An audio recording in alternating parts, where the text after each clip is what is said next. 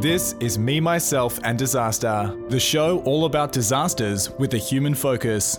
From hurricanes to humanitarian issues, we journey across fault lines to explore trends in disaster preparedness, response and recovery, and understand how our guests became involved in disasters. Over to you, Josh and Andrew.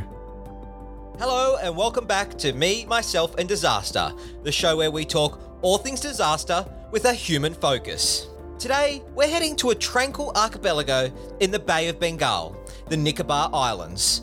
The area was devastated by the two thousand four Indian Ocean tsunami, which not only destroyed infrastructure and the natural environment, but changed the local culture of the island forever. After the disaster, donations poured in from around the world, bringing televisions, mobile phones, and Coca-Cola to the island. Today, we're going to explore the challenges with aid efforts following disasters. Andrew, who's joining us on the show to unpack this complex topic? Josh, on the show today, we're talking with Simron Singh. He's a professor at the University of Waterloo in Canada in the School of Environment, Enterprise and Development. Simron spent five years before the tsunami and another five years after the tsunami researching the indigenous Nicobarese people and spent long periods of time living on the islands. The Nicobarese lived a very traditional way of life, and Simron helped rebuild the island, mobilising funds from the Sustainable Indigenous Futures Fund to support recovery efforts. We're going to talk with Simron today about the challenges and complexities of aid and donations following a disaster, as well as how emergency managers can work with communities with a distinctly different culture to their own during the recovery from a disaster. Simron is featured in the documentary Aftermath, The Second Flood, but we're fortunate enough to have him on the show today. Let's talk about the flood of aid in the Nicobar Islands, here on Me, Myself and Disaster. Simron Singh, thank you for joining us today and welcome to the show. Thank you for having me. Now, before we talk disasters, I'm really interested to learn a little bit more about the Nicobar Islands and, and your connection to the area. Um, you, I think, arguably have one of the last experiences on this earth to experience a culture that really has been untouched. Um, you know, there's a there's a few minority um, in the world's history that have had that opportunity um, and to witness and observe, you know, a civilization of people who largely um, haven't come into touch with modern civilization. You know, what is that connection for you and what prompted you to become involved with the Nicobar Islands? Yeah, so um, that's that's a that's a very good question, and um, the the connection is very deep. I mean, uh, from what I have been going through um, with those islands, is it's now over twenty years since I've established. You know, it was in nineteen ninety-nine when I first went to the Nicobar Islands, and um, it was, you know, the way it happened when I um, you know, how I started is a is a very interesting story. So. It's uh, like before the Nicobar Islands, I was conducting fieldwork in the Indian Himalayas. I was working with a pastoral nomadic tribe called the Wan Gujars um, there in the in the in the in the Indian Himalayas. During my fieldwork, I met an Indian historian, a very prominent uh, Indian historian, who was quite interested in what I was doing, and she had just been to the Nicobar Islands and told me that there was so little documentation on those islands. There was so little material. You know, there were some, some writings, some works that related to one island called Car Nicobar, but there was so little known about the people, the culture, and um, the islanders who lived south of Car Nicobar. And so she was asking if I would be interested actually to go there and spend, you know, extended periods of time Uh, living with the people and documenting uh, their culture. Um, at first, I wasn't sure if this was something I wanted to do, because Nicobar Islands are very, very remote. Like, they are the southern and the easternmost territory of India, and uh, to get there is is it takes takes a lot of time. It's uh, not very well connected. Infrastructure is not only poor; it's almost non-existent. Mm. And uh, on On the other hand side, it was quite exciting to think of going to such a remote place. It would be like, uh, could be quite an adventure. And so I took some months to think about it. And then I called her finally. I said, well, you know, I think I'd like to have a conversation. I think I want to uh, learn more about this offer. And so I met her in Delhi, and she was very responsive. She says, yes, she's very willing to help make the connection to the Indian government and facilitate uh, my um, journey to the islands to start this work. And and so it took over a year, basically, you know, having different meetings and, you know, establishing um, contact with the government officials, getting, you know, some funding, um, and also for me to read about the islands, because there was so little. And, you know, internet at that time wasn't very common in India. So to find information from very limited sources.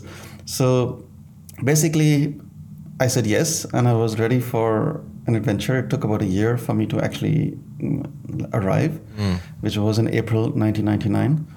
And yeah, with very little information, I just went for it. And that was the beginning of a very long relationship to those islands that have become so central to my life. And um, I mean, I've been impacted because because whatever happens there has an impact on me as well, because mm. of these long relationships with people and, you know, all, all that I, I I did on those islands for all those all those years. Simron, I'm really keen to understand what it was like approaching the communities for the very first time. Can you take us through and describe that experience, your feelings, your thoughts, and how you connected with and became accepted by the residents of those island communities? Yeah. You know, my entry into the Nicobar Islands and my acceptance wasn't very easy. It took quite a few months. Um, so how it was that um, I, I took a ship from Port Blair, which is the capital of the Andaman Islands, that took me to Car Nicobar first. And from Car Nicobar, I was, after that, uh, the journey was to the unknown. And I had my um, finger to work on Trinket Island, and I just knew, in, like intuitively, that would be a good place to go. It was pretty remote, small remote island, and not easy to get to. So you needed to you take a small boat and then a canoe to get there. So I thought, yeah, I, it was just through the map. I thought that since there is so little, like there was almost nothing about you know about Trinket Island, I thought that's the place I want to go. And I just had to take it one step at a time, because there was no clear timings of when ships leave and when they arrive. And and then I arrived on Komota Island, which is the, the let's say, the harbor, the main harbor of Central Nicobars. And after I arrived there with the ship, I got off and I contacted the local um, government administration who was in charge of the Central Nicobars. And I expressed my uh, wish to meet the chief of the Central Nicobars, the tribal council, Aisha Majid. And um, so I was able to have a meeting rather quickly. And very quickly I said that, look, I want to go to Trinket Island. And they looked at me and they thought I was just wanting to go for a day trip and then be back in the evening. So I said, well, you know, I asked, I started to ask, okay, where can I stay there? Or, you know, I have. So then they realized that I was actually going to be staying there. And I said, yes, of course, I'll be there for a few months. And that was, that wasn't received very well. There was a lot of concern uh, as to where will I stay there? How will, what will I eat? Um, about language, you know, how will I communicate to the people? And they're not used to having outsiders. So how how will it be for the people? How will it be for me? But I was quite insistent, and I was uh, really kind of stubborn. I said, I would really like to go there. It's very important. And I could not come back to the harbor and go back, because I really need to build trust with the people. And building trust meant that I have to live there. And how this is all going to unfold, I have no idea, but that's what I want to do. So the arrangements were made and a boat was arranged that I could go to the Trinket Island. And um, there was one officer and a couple of other people who were going to escort me there and drop me there. So the only way to access Trinket Island is at high tide, because Trinket Island is surrounded by mangroves and a lot of uh, coral reefs, um, which are, so the water is very shallow around Trinket. So only at high tide you can access that island. So so on one fine day when it was high tide, we set sail, and you know, after a while we turned off the engines, and then we had to sail very, very slowly because the the person who was kind of managing the boat had to really know where the corals are and where the stones are, and arrive slowly and to the Trinket Island. And I could see from a distance that there were a lot of people at the shore. They were like very curious, what's this boat, you know, coming here? You know, who's who's coming here to the island? And by the time I landed ashore, they'd all disappeared. So they there was nobody to be seen. Either they were gone to the forest, or they were hiding, you know, in their huts, just peeping out. And um, they're shy people. So and and then um, you know, I found myself Uh, uh, to walk to the home of the chief of Trinket Island, and Zakis Zakis Korak. So I had a chance to talk to him, and and I said I want to stay here, and he was also quite uh, concerned how will it all work out. But I made my point clear that I'm happy to, you know, you know, whatever means, wherever I could stay, doesn't matter. I will manage. I can live on coconuts and bananas. That's also fine. Uh, but that's what I would like to do.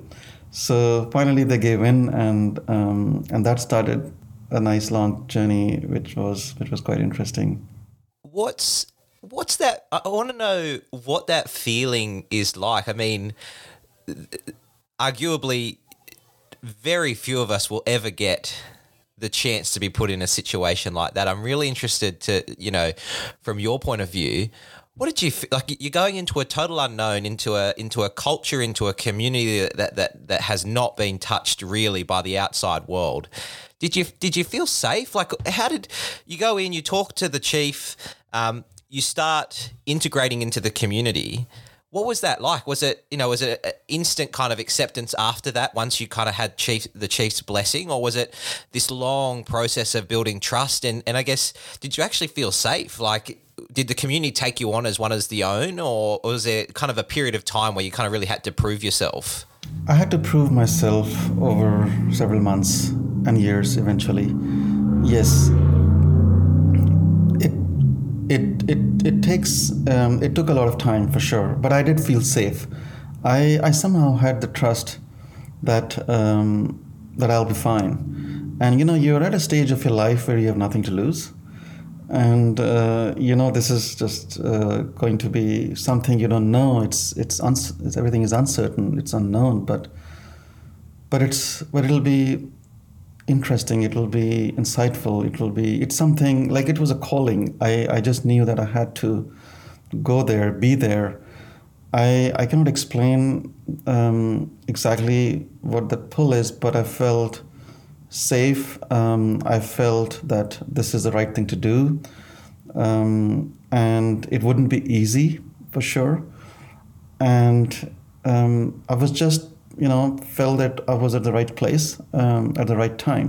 I just want to, before we get too far in and start talking about um, what really is an amazing story um, and, and a lot of lessons to unpack, I think one of the important lessons here, we've obviously got a lot of um, got a lot of listeners from New Zealand and from Australia who would be working with, um, you know, remote Indigenous communities um, in their own ways.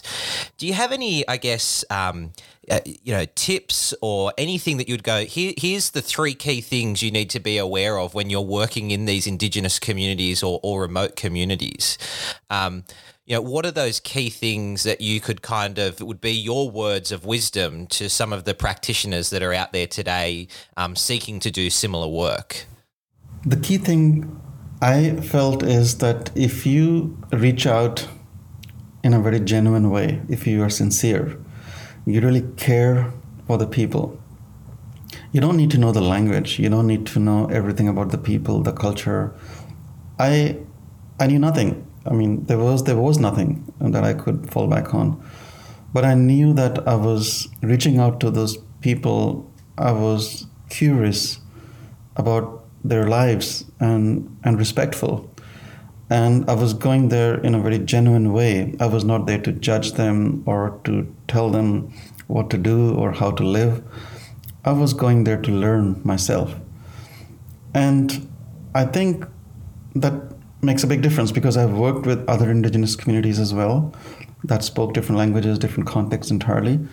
But I know that humans, wherever they are, they ex- they are able to sense if you're sincere. It doesn't matter if you can speak the language, if not. But, you know, when if, if you're sincere, your smiles, your body language, your, you know, the way you reach out, the way you move, um, the the way you look at them. And I I think this is this is universal.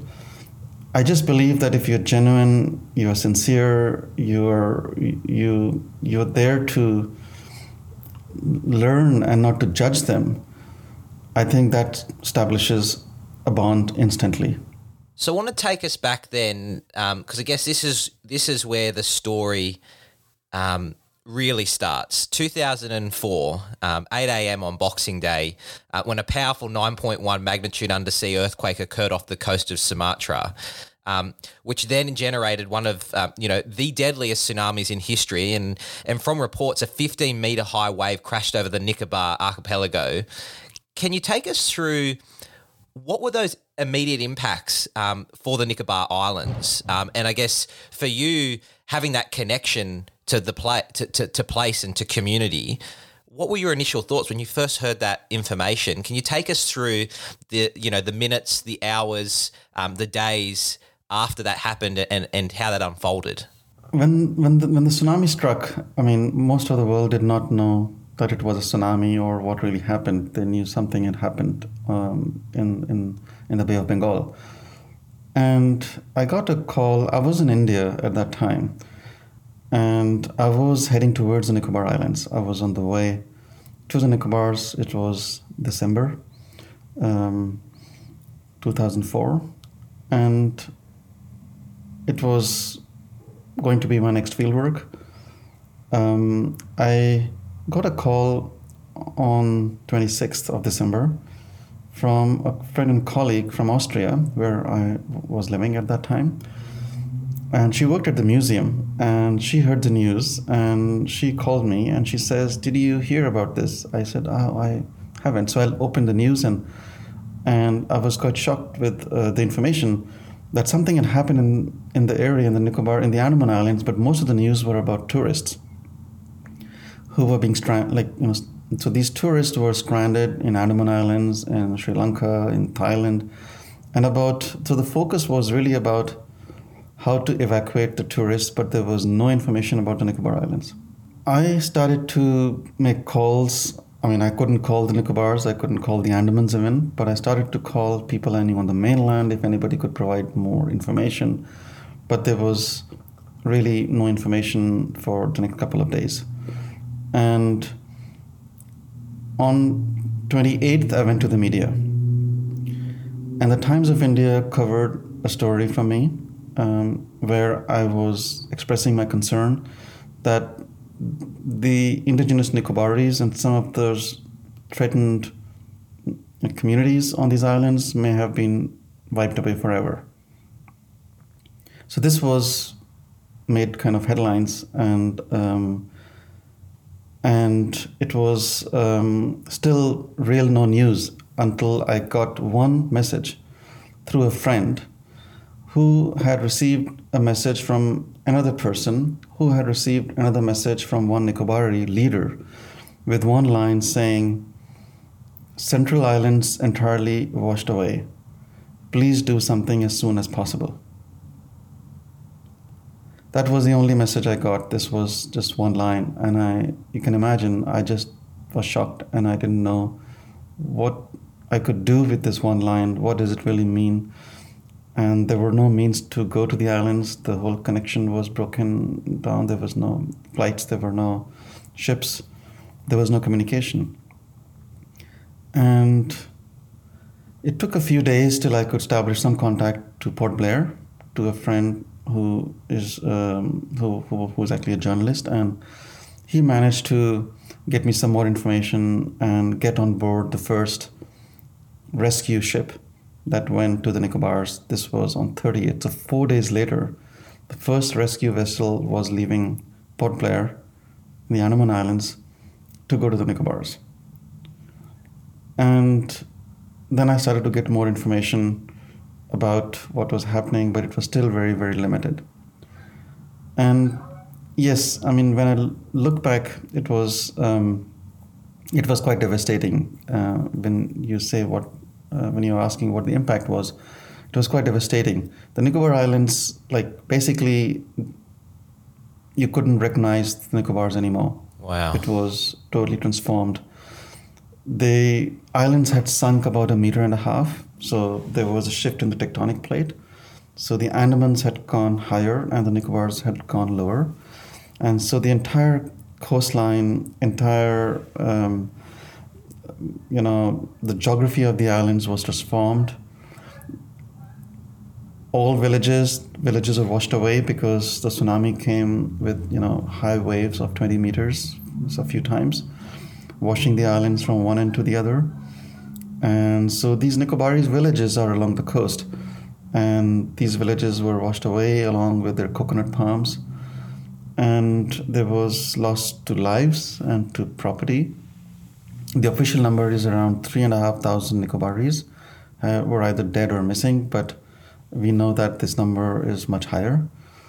And um, about one hundred twenty thousand livestock uh, were, were, were lost, and about six thousand hectares of coconut plantations. And nearly all of the cultural artifacts that were in those old homes, all those, you know, all, all you know, all the material culture that was there for generations, um, those old objects, those ritual objects, festive objects, they were all washed away. And yeah, um, it was it was a complete transformation of the islands. What was the initial response of the community to this disaster? And I'm particularly interested to understand that in the context of um, a very traditional way of life in the Nicobar Islands, and say in comparison to another country who might have really well-established emergency management infrastructure, and how they would have responded differently. Can you take us through that and, and what that approach and, and some of the differences and key challenges looks like?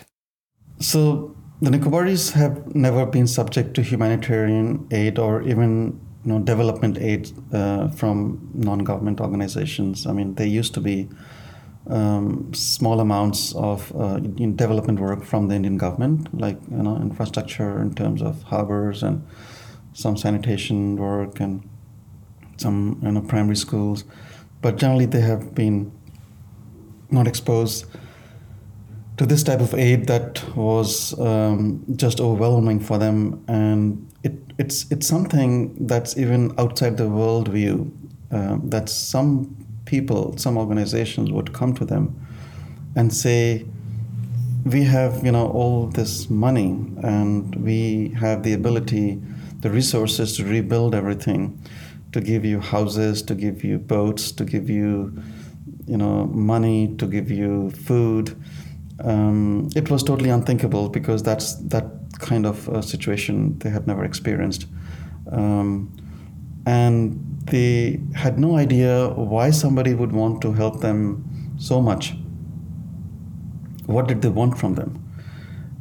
And usually they have been, the history of Nicobars has been that they have been, you know, you know, in the, you know, there have been colonial um, expeditions, uh, you know, people coming to take something. There were traders historically coming to do trade with them in coconuts where um, it was quite unequal. So Nicobarese were always at the receiving end um, of an unequal relationship. Um, and so this was here a situation where there were some you know, organizations coming to give so much, and they had no idea what this meant. Should they say yes? Should they say no? And um, that was really quite confusing. And so when I came there, when I arrived there three weeks after the tsunami, the first question I was asked by the tribal leaders, uh, because of the trust they had in me, they could ask very openly. They said, "What is this N G O?" And it was very difficult for me to explain what an N G O is and how it operates and and what the whole system of aid and you know where the money comes from and what's the interest. And so it's a very complex, it's uh, um, it was nowhere easy to explain except to get involved in um, with the with the with the community to talk about the needs, you know, what their what the needs would be, and all that Nicobarese were telling me in the early months um, after my arrival is that they want to be left alone. And if somebody really wanted to help them, they would be fine, they would be happy with some tools, because the tools had been all washed away. They said, if I could have sickle and axe and some other tools to build our homes, um, with which we can also establish our coconut plantations again, they would be they would be happy with that. But apart from that, they felt that outside interference was actually the main reason for the tsunami, because there has been people coming from outside for different purposes, very regulated for sure, but um, even they felt that it's the outsiders who brought this bad luck to the islands, and they would rather be left alone and grieve and rebuild their lives. But they did, they were not interested in cookies or or you know junk food or electronics or all these surveys, all these questions were being asked, you know, how many people died in your home and their names, and um, you know, what did you lose and what did you own? So how are you related to this person and who's the nearest of kin? Um, so there were all these questions, and they were like, for the most part, out of, you know, it was culturally inappropriate and also out of context, because Nicobarese families are organized very, very differently. What is next of kin and what is a family structure? Um, what what they own? Uh, I mean, what they what they lost? It's these are these are numbers, and they don't uh, keep track of those things. So they were already traumatized by the experience, and then was coming this wave of uh, aid, asking questions and bringing goods and materials, and they just wanted to be left alone. I think it, it, it's a really interesting, and, you know, the overall Western um, view of N G Os and aid is often quite positive. You know, you see things on on on the, on the media, and um, you know, as as individuals, we have an emotional um, reaction or, or an emotional trigger to to want to help. I think that's innately, um, you know, by by essence, that's humanity. Um, but I guess it'd be really interesting to understand here, because I know there's been some work done, and and by all means, I think. Um, want to make it really clear that, you know, aid and N G Os definitely have have have positive in the world, and that, and they have a place. But I guess we want to understand in this context, in the Nicobar Islands, where could have things been done better? Um, I'd be interested to hear, um, Simron, from your point of view, what was some of the, uh, you know, some people describe it as this second disaster, um, and I think even yourself has, has kind of described it as the second disaster from the initial impact.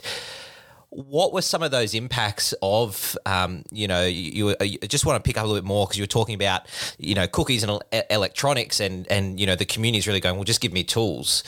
You know, what what did what actually happened? What did N G Os um, bring in onto the island? Um, what were they trying to give people?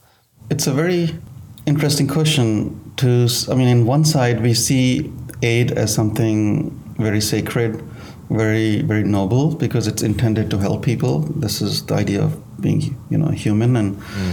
uh, when there's a crisis, that, you know, the community comes and, you know, helps.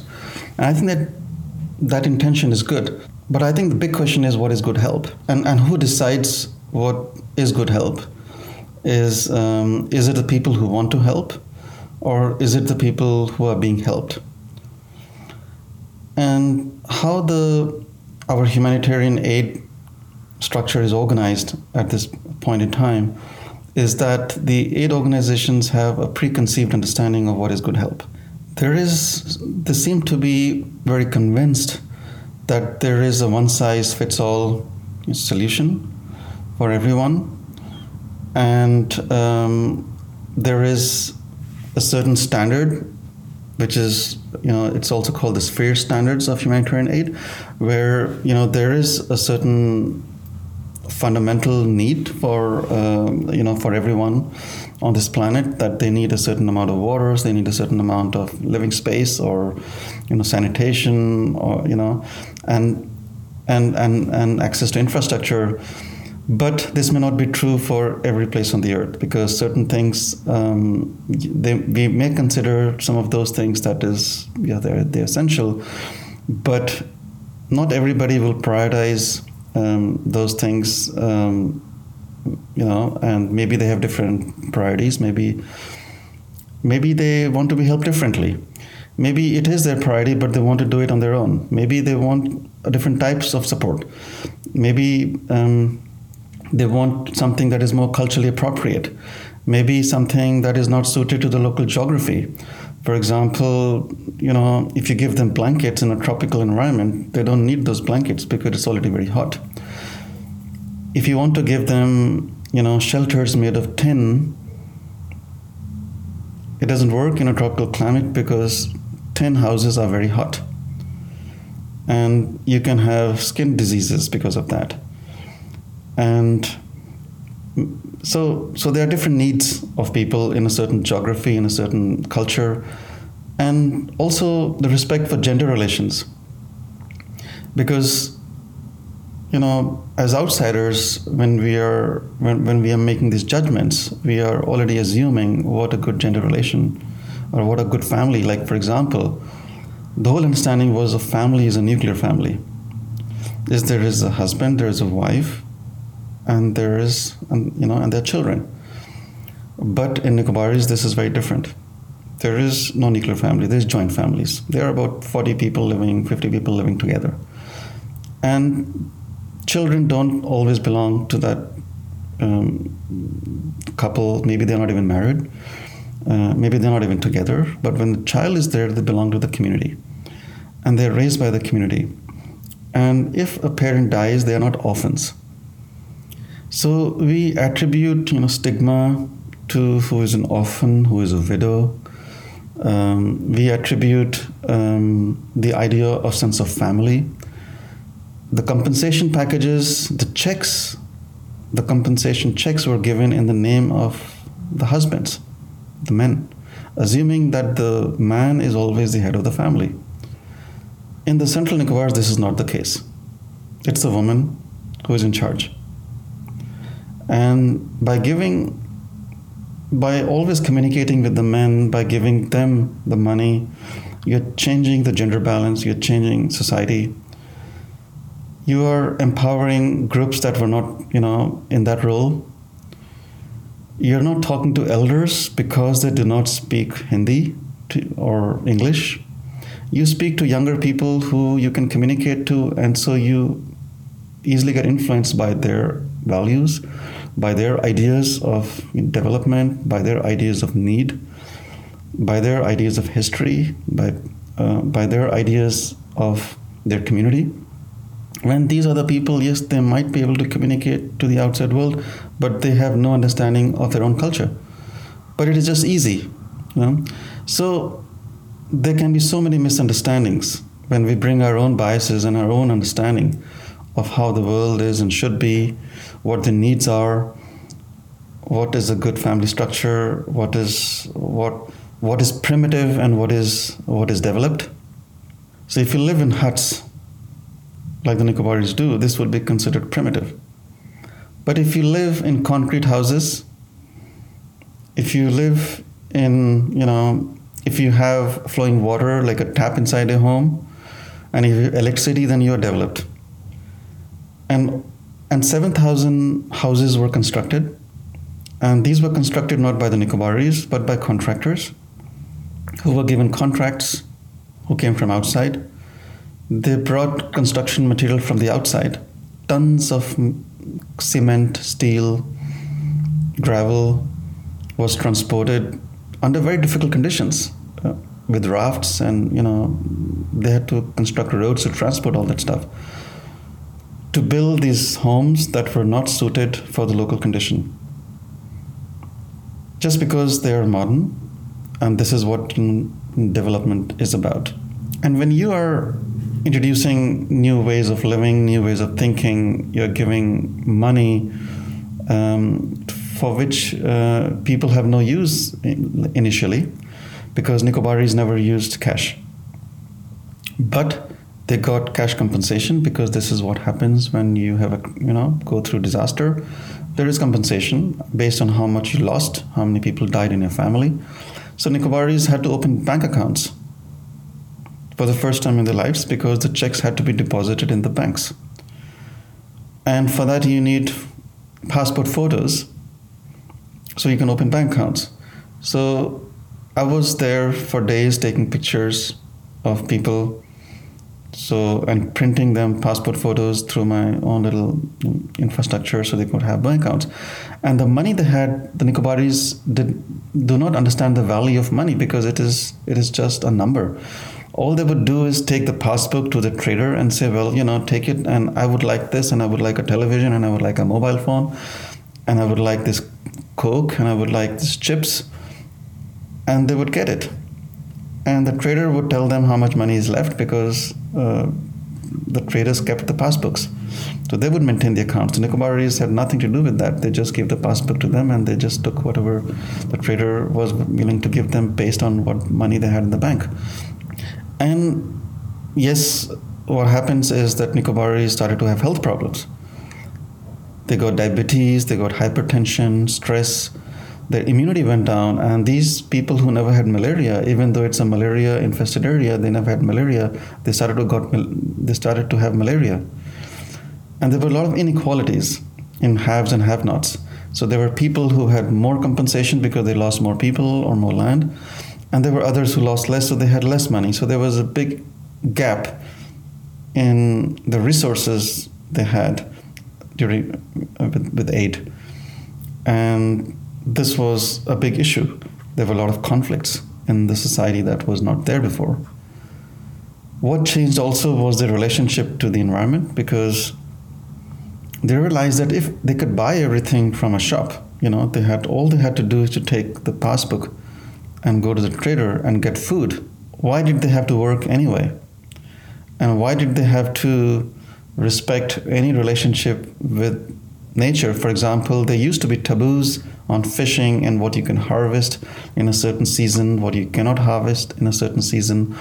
And there were some restrictions around overfishing and about seasonality and about allowing nature to regenerate over time um, by giving them space over the year.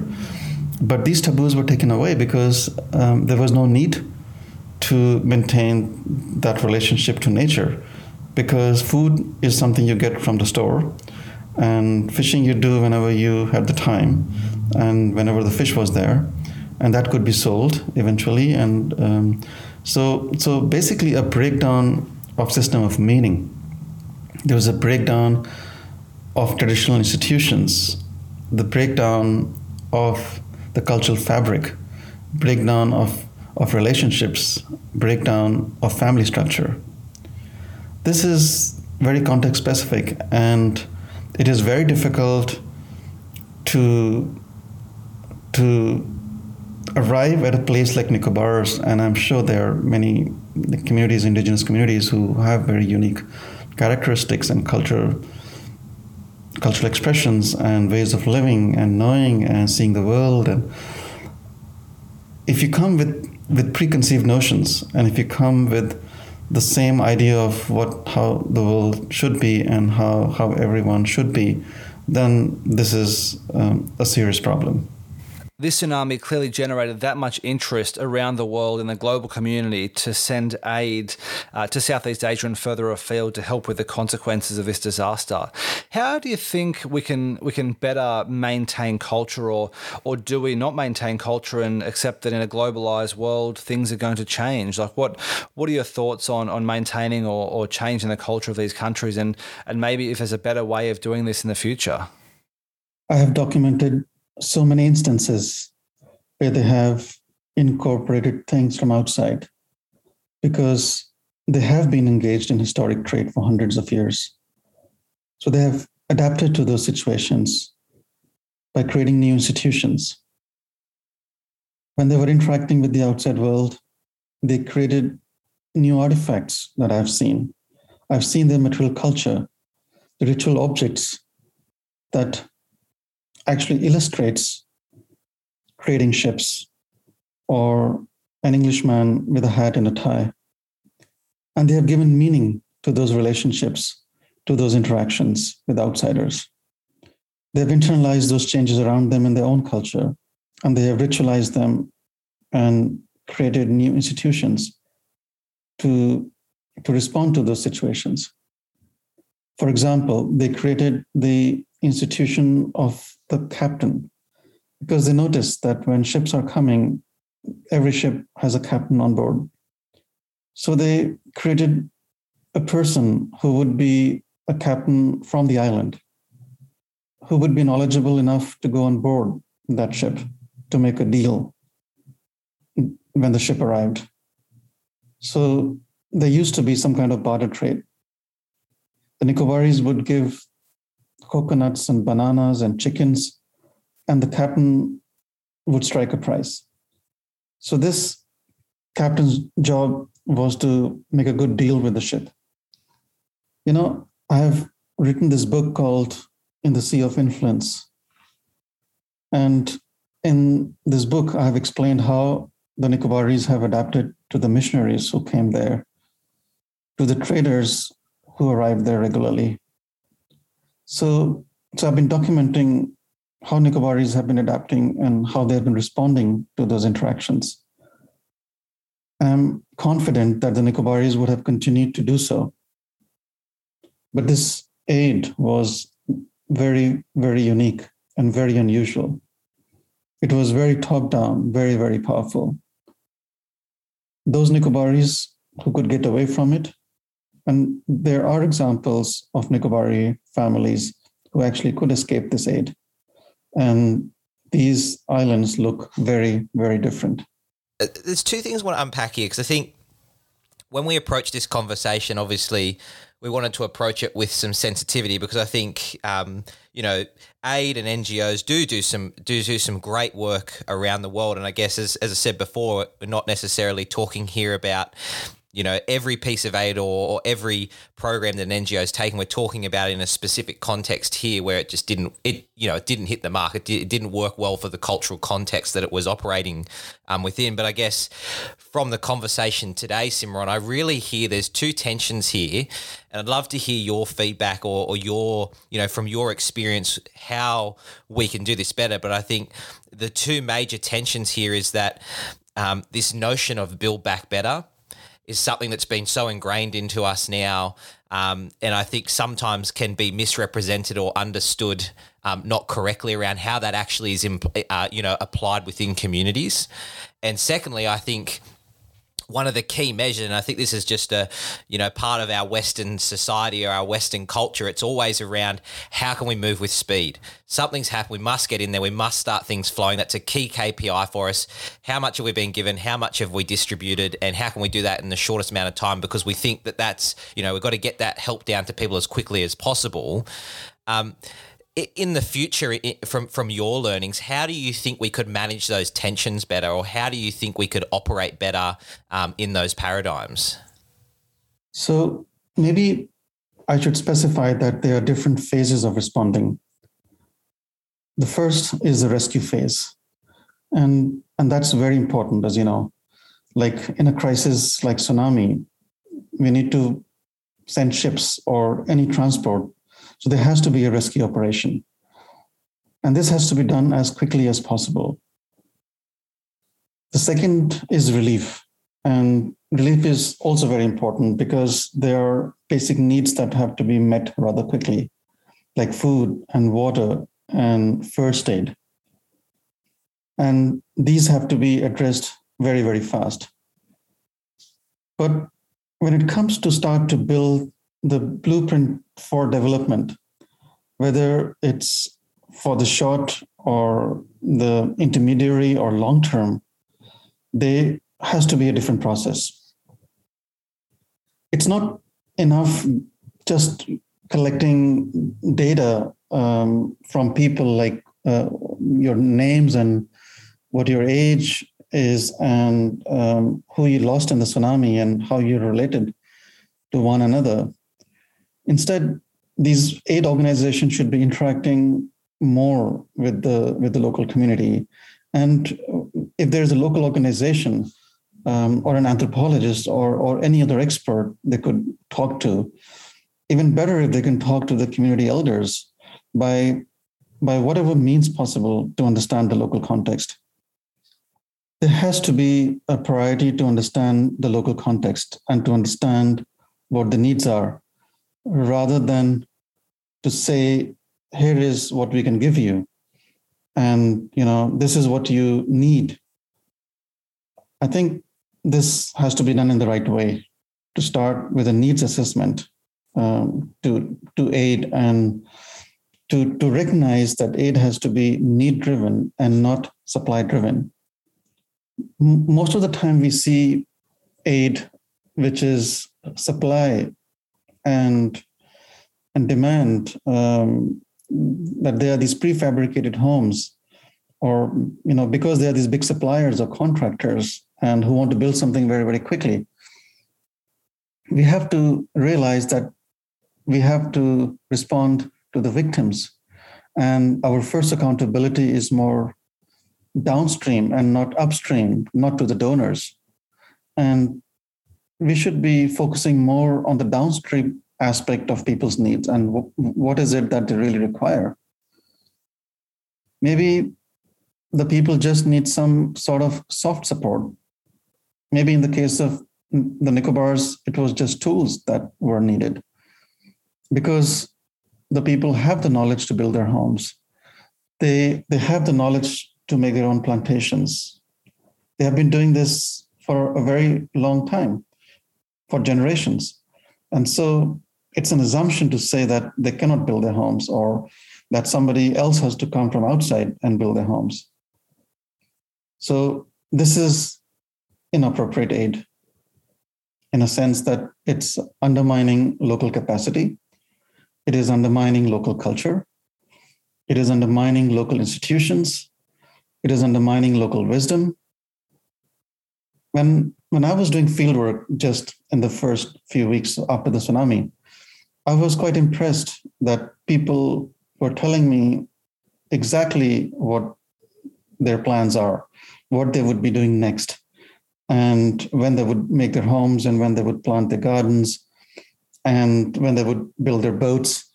And um, they they had very clear idea of the next steps.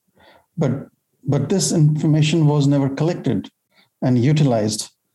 It was it was just very, very top down. And most of these decisions on how to help people are often very far away from the local context. They're made by people who are living very far away. And, and so I, I think that help is very important. And we we we have to first distinguish between rescue and relief, because I think that's quite immediate and, and that's priority. But when we want to engage in more intermediate and long-term planning, then it is just imperative that we ask what the what the local context is, what the needs of the people are, and what would be culturally appropriate aid. And I think there's a lot of lessons in that uh, for all of us in terms of how we involve the community in the really the, the long-term recovery for regardless of where it is, not just in Australia or New Zealand, but um, across the world. I wanted to talk now briefly around today in the Nicobar Islands. It's been almost seventeen years since the tsunami came through on Boxing Day, and such a huge event, such a huge consequence, and, and we've seen so much cultural change. How's life on the islands today? Have you been back, and, and what's what's different now? So yes, um, I was on the islands uh, recently, uh, basically uh, in March twenty twenty, at the time when the pandemic was just breaking out. So I was there briefly and I had to leave because of the pandemic. And and I have been in touch with the islands, um, with the people through phone, um, remotely. And I'm constantly in contact um, with them to learn about what's going on there, uh, how people are doing, and um, what are the main issues, and, you know, just keeping in touch with, with, with a number of people I, I have very good relations with. The islands will never be what they were before the tsunami. So that's one thing is clear. It would never be the same.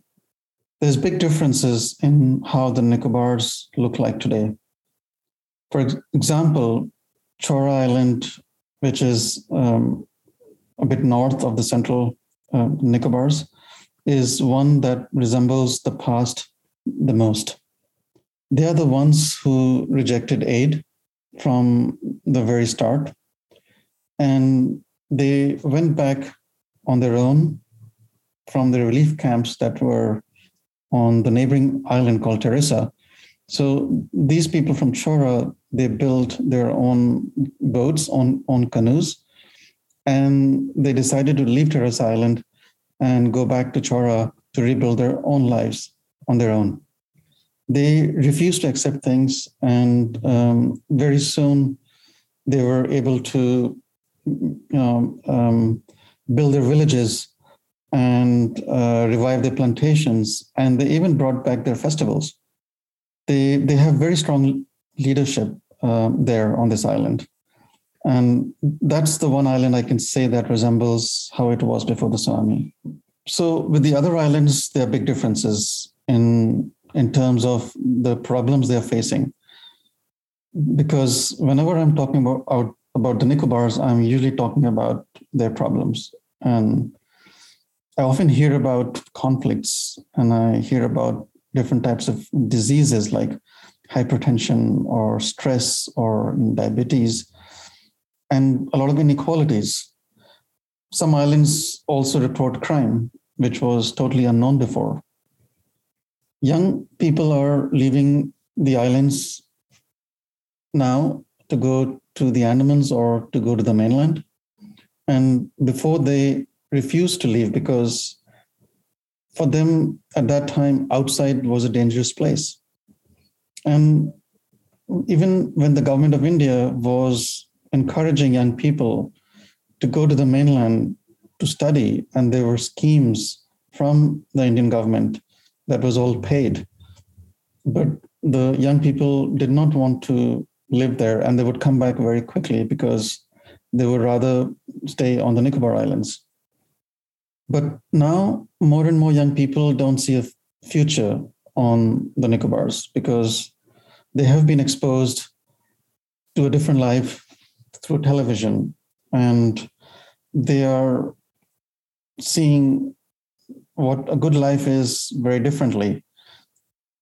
And they would like to have a lot of material goods like cell phones and money and, you know, junk food, and they would like to have a certain lifestyle. Uh, and the only possibility to, to have those things, they believe, is that if they left the islands and work in whatever conditions, even if they are not very good conditions, they would rather work as a restaurant waiter or or, or as a lift operator or, or even a door opener or a boatman or any small job in the neighboring islands or on the mainland, because, because that is better, because it brings money.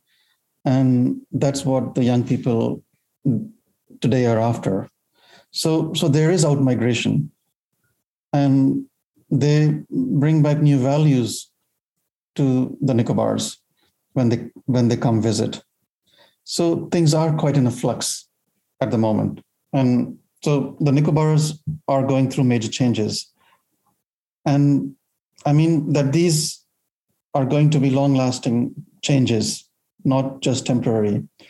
There is introduction of new value systems and um, a new understanding of what a good life is, and a new understanding of what their needs are, and things what was not considered before that they needed is now they would consider that is a need for them. So we see in the Nicobars a situation where, where they are moving away from unlimited means to limited wants to a situation of limited means and unlimited wants, which is a starting point of all modern economic activity, that is scarcity. Just last question before we finish up, and it's just triggered me what we were just having a conversation about then around, you know, there's the initial, obviously, disaster of the tsunami. Um, in the Nicobar Islands, we saw the second disaster um, through through the aid and, and some of the cultural challenges and, and how that was navigated. Do you think there'll ever be an opportunity, Simron, or do you think there'll ever be an appetite globally to do something like a social recovery? Do you think there'll ever be the opportunity um, for the Nicobar Islands to recover some sort of their culture? I know you said that one island obviously, um, you know, kind of um, divorced themselves from the aid and the N G O and, and they've almost been able to go back to some sort of a resemblance of what they were before the tsunami. But I guess for some of those islands that have gone down the path of, um, you know, the, the, the other path, do you think there'll ever be the opportunity or do you think it's ever possible to to almost embark on a on a cultural or a, or a social recovery? It might happen. And there are individuals who are very interested in preserving um, their culture. Some families, like, so you see examples of families who want to preserve their lifestyle and the way they lived and their value systems. There are also individuals who are also asking to document to lang- their language, for example, and the stories and Um, you know, those, yeah, that their music, for example, and so a lot of old people have died in the meantime. But um, but fortunately, I was able to document a lot of their pre-tsunami life.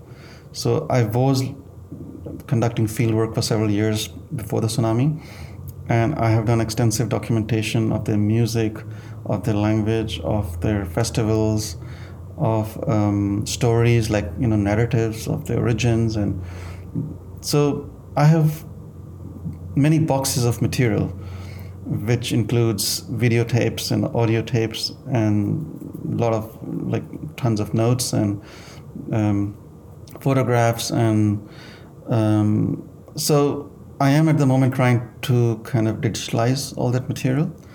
And there is a lot of interest from the Nicobarese Tribal Council to have a copy of their digital archive, uh, because there is going to be interest in the future. There is maybe not so much interest now, but uh, the, the elders, the tribal council feel that in the future, you know, when young people, when they're older, they will want to know who they are, where they come from. And, and that could be a starting point, because if there is no, if, if there is no resource, if there is no archive, if there is no uh, material to refer to, how would they ever find out? So I'm I'm not saying that this archive or um, this type of documentation may revive things exactly how things were, but I'm hopeful that in time, you know, as people, you know, as generation change, as people get older, they will be interested in their roots, in their own history, in in their own culture. And because everything was lost with the tsunami so rapidly, and um, there was there there has been no formal documentation, like, besides, you know, few instances like in my case, um, I think this would be a valuable starting point that could create some kind of nostalgia and respect for those cultures. And there might be efforts by these very young people at a later stage to start, you know, uh, more awareness, sensitization, maybe have a small museum or some kind of a heritage center on the islands where they could see this material, they could listen to the music of the elders, they could see videos of these festivals that are no longer there, and they could see how it was done and how things were explained and why they did those things and how they lived and what they ate. And they, it might create a lot of nostalgia, and they might may not revive it exactly to that extent, but they might start to have more respect, most, maybe start to nurture, value those things, and um, at least be proud of where they come from. and pass it on to the next generation and to the next generation. And I think that itself would be a worthwhile effort. Um, so that it's not just like a blackout, what was before tsunami, that they have no idea what was before and this is what we are. But I really want them to have a point of reference. And this is my current effort at the moment, is to give them this point of reference that they could fall back on, and what they will do with it, it's totally up to them. Mm, and I think those initiatives you're talking about there, Simron, are going to be really helpful for those communities that uh, may have left the island to chase work in other parts of the world and, and come back and can still sort of be part of their, their original culture and heritage and, and see that and, and what the islands were previously, which is which is so important to understand um, what what happened and, and what was their what was their prior to the tsunami. It just made me think today when we're talking about this tsunami, how much it cuts through everything. Like, this is a disaster that has just cut through the social fabric, the economic fabric, everything that holds this community together has been impacted by this disaster. And we see this everywhere. The the disasters cut through and, and impact all aspects of our life. It's just, it's this case particularly, we've learned a lot. Um, and while the outcomes have been have been tragic and a lot of lives were lost and and uh, and culture was lost, and we've seen um, significant change in the Nicobar Islands, hopefully there's some lessons we've learned out of this to take forward into the future. Yeah, you're you're very right, Andrew, um, when you say that uh, disasters are cross-cutting. And I do make a distinction between disaster and a complex disaster. And I've been writing about complex disaster quite a bit. And what I'm, the way I distinguish the two is that there is a disaster, which is what happens during a disaster is there's a physical destruction.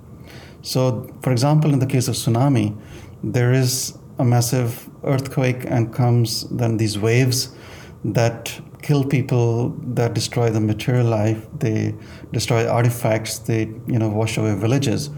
This is what you'd call a first-order disaster, or it is a physical, you know, destruction of uh, what was there. But then what happens afterwards is, you know, how you respond to that physical destruction. And when you respond inappropriately through, um, you know, a system of aid that we were talking about, if aid is inappropriate, um, then what it could cause as a complex disaster means it could trigger off a series of events and processes that has less to do with physical destruction, but more to do with the destruction of a whole culture. It is this, the complex disaster is really about the loss of the immaterial attributes. It's a loss, it's a breakdown of institutions, it's a breakdown of family structures, breakdown of relationships, breakdown of system of meaning, and breakdown of a social cultural fabric. So this is exactly what um, what is needed to rebuild after a disaster.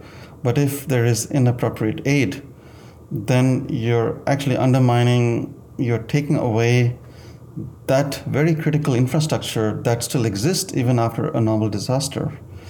Is um, you're taking away the ability of a community to organize themselves and to rebuild their lives and and and and, and to show their own resilience.